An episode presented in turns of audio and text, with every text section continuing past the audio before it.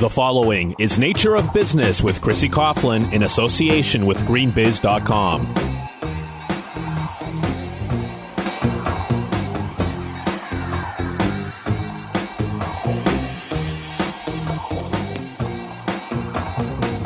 Welcome back. You are listening to Nature of Business. This is your host, Chrissy Coughlin. And we have with us Jerry Lynch. He is the Chief Sustainability Officer at General Mills. Welcome, Jerry. Hi, good morning. How are you doing? I'm good, thanks. Happy to be here. Excellent. I am thrilled to have you. I'm glad we finally got it to work.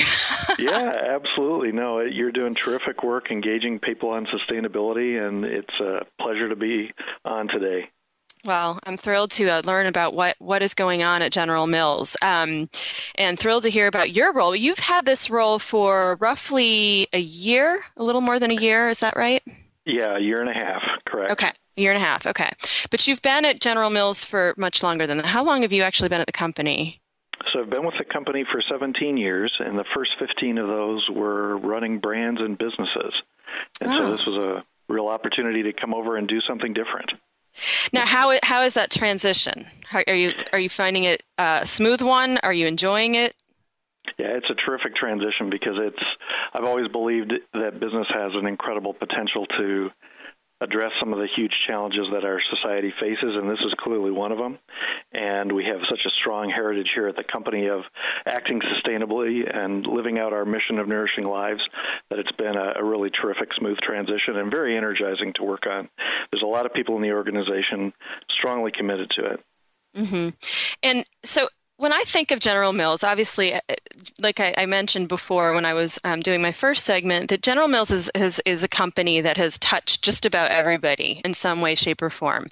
Um, food products galore. You own a, a bunch of companies. Uh, people may not even know all the companies that you own. For instance, Pillsbury, you've had owned them for about um, or merged with them for about 10 years. So you're very, very, uh, it's a very large company. How, how does sustainability work in a company of this magnitude? Yeah, so we, we are a large company. We're the sixth largest food producer in the world, and we have about 35,000 employees around the globe, about half of who are outside the U.S. And they're an incredible. They are the thing that makes sustainability happen. And so you mentioned some of our terrific brands like Cheerios and Nature Valley and Haagen Dazs, even. So it's uh, it is it is built on our heritage.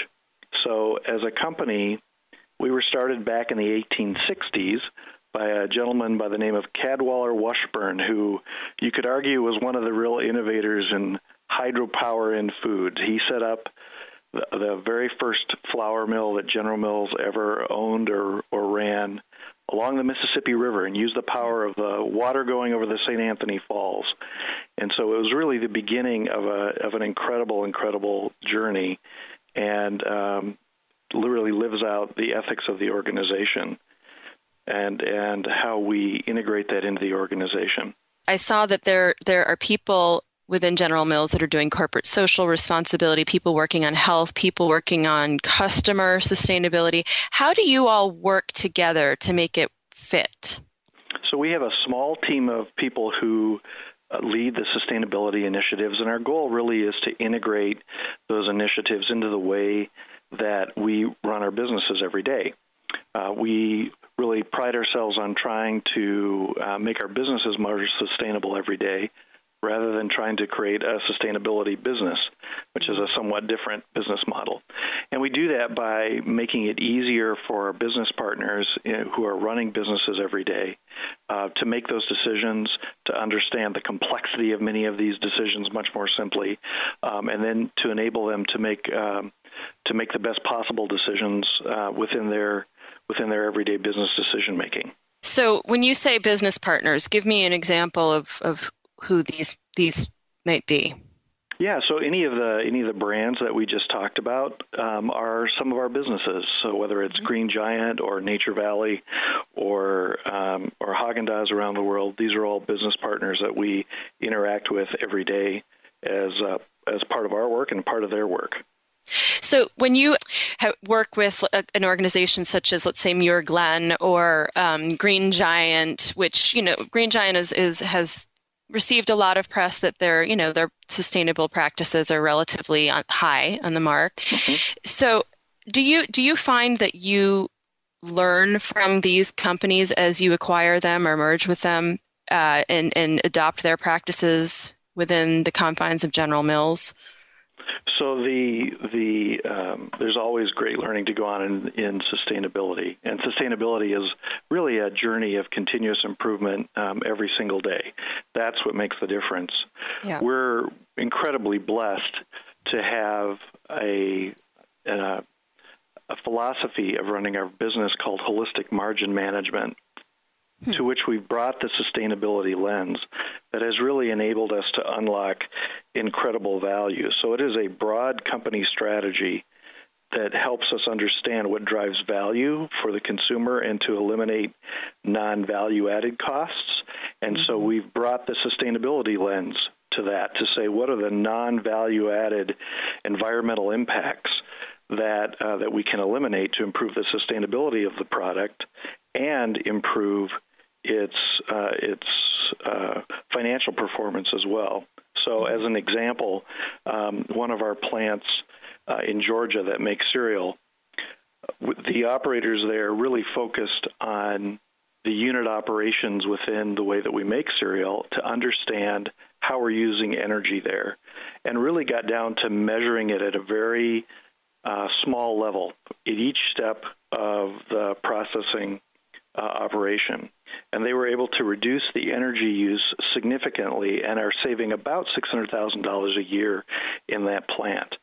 So, this philosophy, this strategy of holistic margin management is really one that's very holistic and enables us to not only unlock um, environmental productivity, but also financial productivity. Sure, and those are, you know, obviously the, the financial aspect is essential. Now, that the, the story in Georgia is, um, I love, you know, it's a, I love the feel good stories. Now, tell me, um, was that brought upon by themselves, or were they incented to do something to save the money? So both, right? Um, okay. In this particular case, it was an, the employees who worked that line saw that there was variation in the way that the energy was being used, and they couldn't explain why that variation was the case. And so they got a whole lot closer to it to try and understand why, um, because they care a lot about the energy objectives, which is one of the objectives that our plants have um, the energy objectives and whether they could reduce that, realizing that there was also a financial savings that go along with that. So in our manufacturing operations, there are very specific objectives for each of our plants to uh, make progress against our uh, publicly held goals to reduce waste, water, energy, and greenhouse gases. Um, and each of those plants take on that challenge each year to continuously improve and, and drive down the impact. And are you working with um, I know that the manufacturing plant, plants you find that you have the most con- you can have the most control over these operations. Is that something that that you you are you spearheading that those efforts, or do you have a team? So we have a team internally that works on those, and okay. they're part of our sustainability team, our broader sustainability team within the organization. So, what about the shareholders? So shareholders want the a strong performance from a company that they can rely on over time. And so sustainability really drives at the objective of a company that people can rely on and trust for performance over time that will be there for the long haul. And clearly in food, one of the great challenges is how are we going to feed 10 billion people uh, in the next 100 years here without destroying the planet in the process. And right. so sustainability is a key, key journey. And the more that we um, that we make progress and that we talk about the, the progress with our shareholders, uh, the more that it continues to build value for us as an organization. So it's becoming much more um, embedded in the corporate culture as well as Absolutely. you know among the share. Yeah, yeah, that's, that's right. That's, that's great. Um, let's talk about 2015. It's a big year for uh, setting goals for for General Mills with regard to sustainability. Um, tell us about uh, there, there, there are a bunch of areas where you are focusing water, solid waste reduction, uh, energy uses, greenhouse gas emissions. Can you talk to uh, the audience a little bit more about what those specific goals are? Yeah, so you've mentioned four of them water, energy, greenhouse gas, and waste. And we recently added uh, a goal against reducing the impact of transportation here in North America, so transporting our products to retailers, um, and a packaging metric as well. And we've made steady progress against all these goals, probably most noticeably reducing solid waste by more than 30% over the last five years um, and reducing water usage in our uh, manufacturing operation by more than than 10%. And so mm-hmm. um, that's that is part of our progress. So the just to give you an example of of how we're implementing that, one of the ways that we've done that with our transportation initiatives is we have uh, in, installed a management system that allows us to fill trucks much more efficiently when they transport product to stores. And so between 2009 and 2010, we reduced the amount of gasoline that it takes, diesel that it takes to transport a pound of product by 17%, saving about 10 million gallons of, of, fuel. So we'll continue to optimize that process as a great way to reduce the impact of providing uh, food to consumers. Wow. Wow. So we're also doing that in water. Um, what you know, a simple example here: we operate outside of North America Haagen Dazs ice cream shops. I don't know if you mm-hmm. like Haagen Dazs ice cream, but if you do, um, I do. I do. In fact, way too much. so one of the things that that uh, several of our employees in the shops noticed is that uh, when you go into an ice cream shop, you often notice that the scoops are stored in a bath of running water to keep them clean when they scoop the next scoop of ice cream. Well, that running water uses a lot of water, obviously, and so they have adopted scoop showers so that instead of the water continuously running, it only operates when they put the scoop back in. It gives the scoop a little shower and then it turns off. So that reduces the water usage in those scoop baths by about 75%, and it saves about a million dollars a year in that shop operation. So another terrific amazing. way that yeah, it's a it's terrific the innovation that's unlocked as you get much closer to your uh, the way that you make your products, make and sell your products. It's really terrific.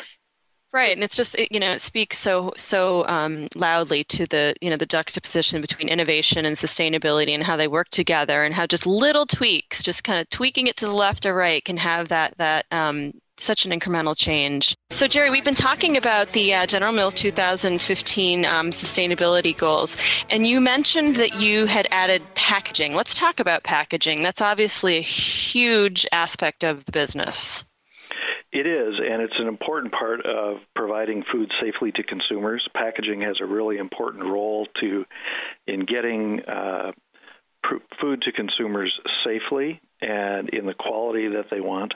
And so it has a very important role, but it also uh, can have um, a sustainability impact. And so we have long been working in this area. Back in the 1930s, we were one of the first to start using recycled content in um, our paperboard. Uh, in the 1990s, here in Minneapolis, we really led a broad group of folks in the local area to help uh, bring together recycling of uh, cereal cartons um, as an initiative.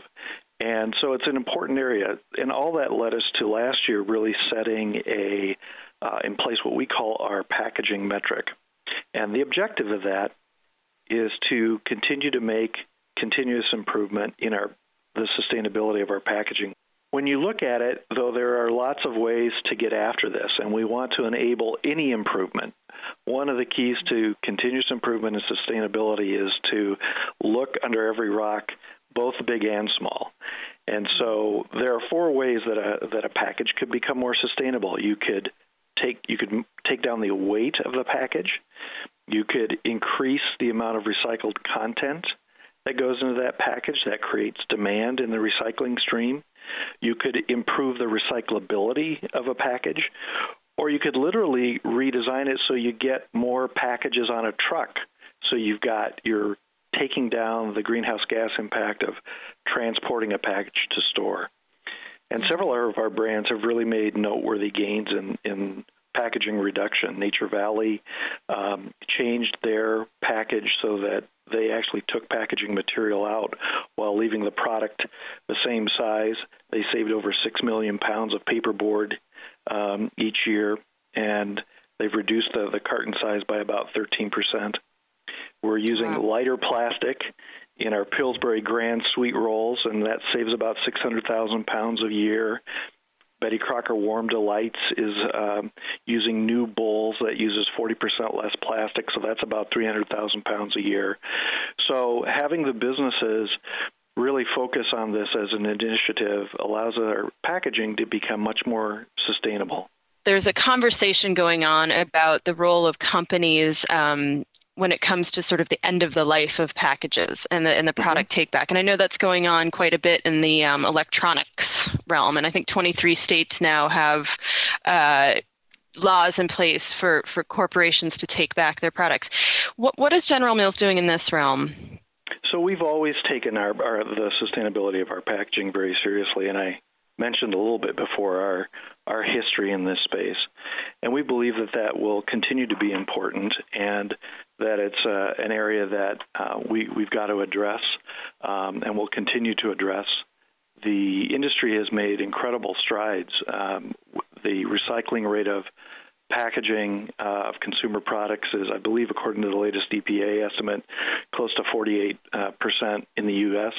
And that's a that's an incredible incredible progress, and we'll continue to make that progress. We've uh, made commitments as the grocery manufacturers uh, industry. Uh, the association called the Grocery Manufacturers Association uh, to take out large amounts of packaging weight over the next several years. And we continue to look at how waste um, makes a difference on the environment. So, one of the things that I'm very excited about is we've now extended that work to food waste. And if you look at EPA's data, the greenhouse gas emissions coming off of the waste of food that goes into landfills is actually much bigger than the amount of greenhouse gas that comes off of packaging. And so hmm. we formed, we've really played a leadership role in pulling together several industries to combat food waste in America. We've pulled together the Grocery Manufacturers Association, the Food Marketing Institute, and the National Restaurant Association to identify strategies to reduce waste while increasing food donations to feed the hungry. And this is a, you know, this is a much, even much bigger challenge. There are approximately 30 million tons of food that go into landfills every year. So that's, if you think about it, that's 200 pounds of food a year that goes in per person that goes into a landfill. Um, and so there are, it is, and there you know there are several there are several big challenges with that, right? One is obviously, and the most critical, is that this food that's thrown away bypasses many hungry Americans on any given day, there's 50 million Americans, including 17 million kids, that are hungry. And the demand for food assistance is growing. It's up 40% since, since 2009. So that's one challenge. The second is when it rots in a landfill, it creates greenhouse gases, and so food waste is a bigger, bigger issue even than packaging. And then thirdly, you've got the what I call environmental churn from creating all that food in the first place only to have it throw, thrown away. And so mm-hmm. there's a lot of focus on this within the industry, and uh, we've pulled together this coalition to start working on it. Feeding America, which is a terrific nonprofit organization that helps provide food to the hungry, is a key partner in this process. And really looking at um, identifying innovations, best practices, and policy initiatives that we can agree to across society that will help reduce the impact of food waste. So it's really, really an exciting initiative. That is exciting. There's so much going on with um, with food waste uh, right now. You see, it, I, am in the Boston area, and you see that see it quite a bit. A number of companies popping up with anaerobic digestion, uh, mm-hmm. just just diverting diverting food products to landfills. Um, and when you you were at the sustainability summit, I think you had the second annual one in Arizona this year. Is that correct? We did. That's okay. right. And um, this came up as one of a, one of the a big issue. It was one of many topics. So, just okay. to give your listeners a little background, that summit is a is an annual collaborative gathering that we pull together, uh, the industry pulls together between the Grocery Manufacturers Association and the Food Marketing Institute, which many retailers are involved with, along with government and advocacy groups, and really working towards a common goal of advancing environmental and social responsibility in uh, the production of, of consumer products. So we had more than 80 speakers on topics that ranged everywhere from water stewardship to sustainable packaging to how to build collaborative relationships between industry and NGOs.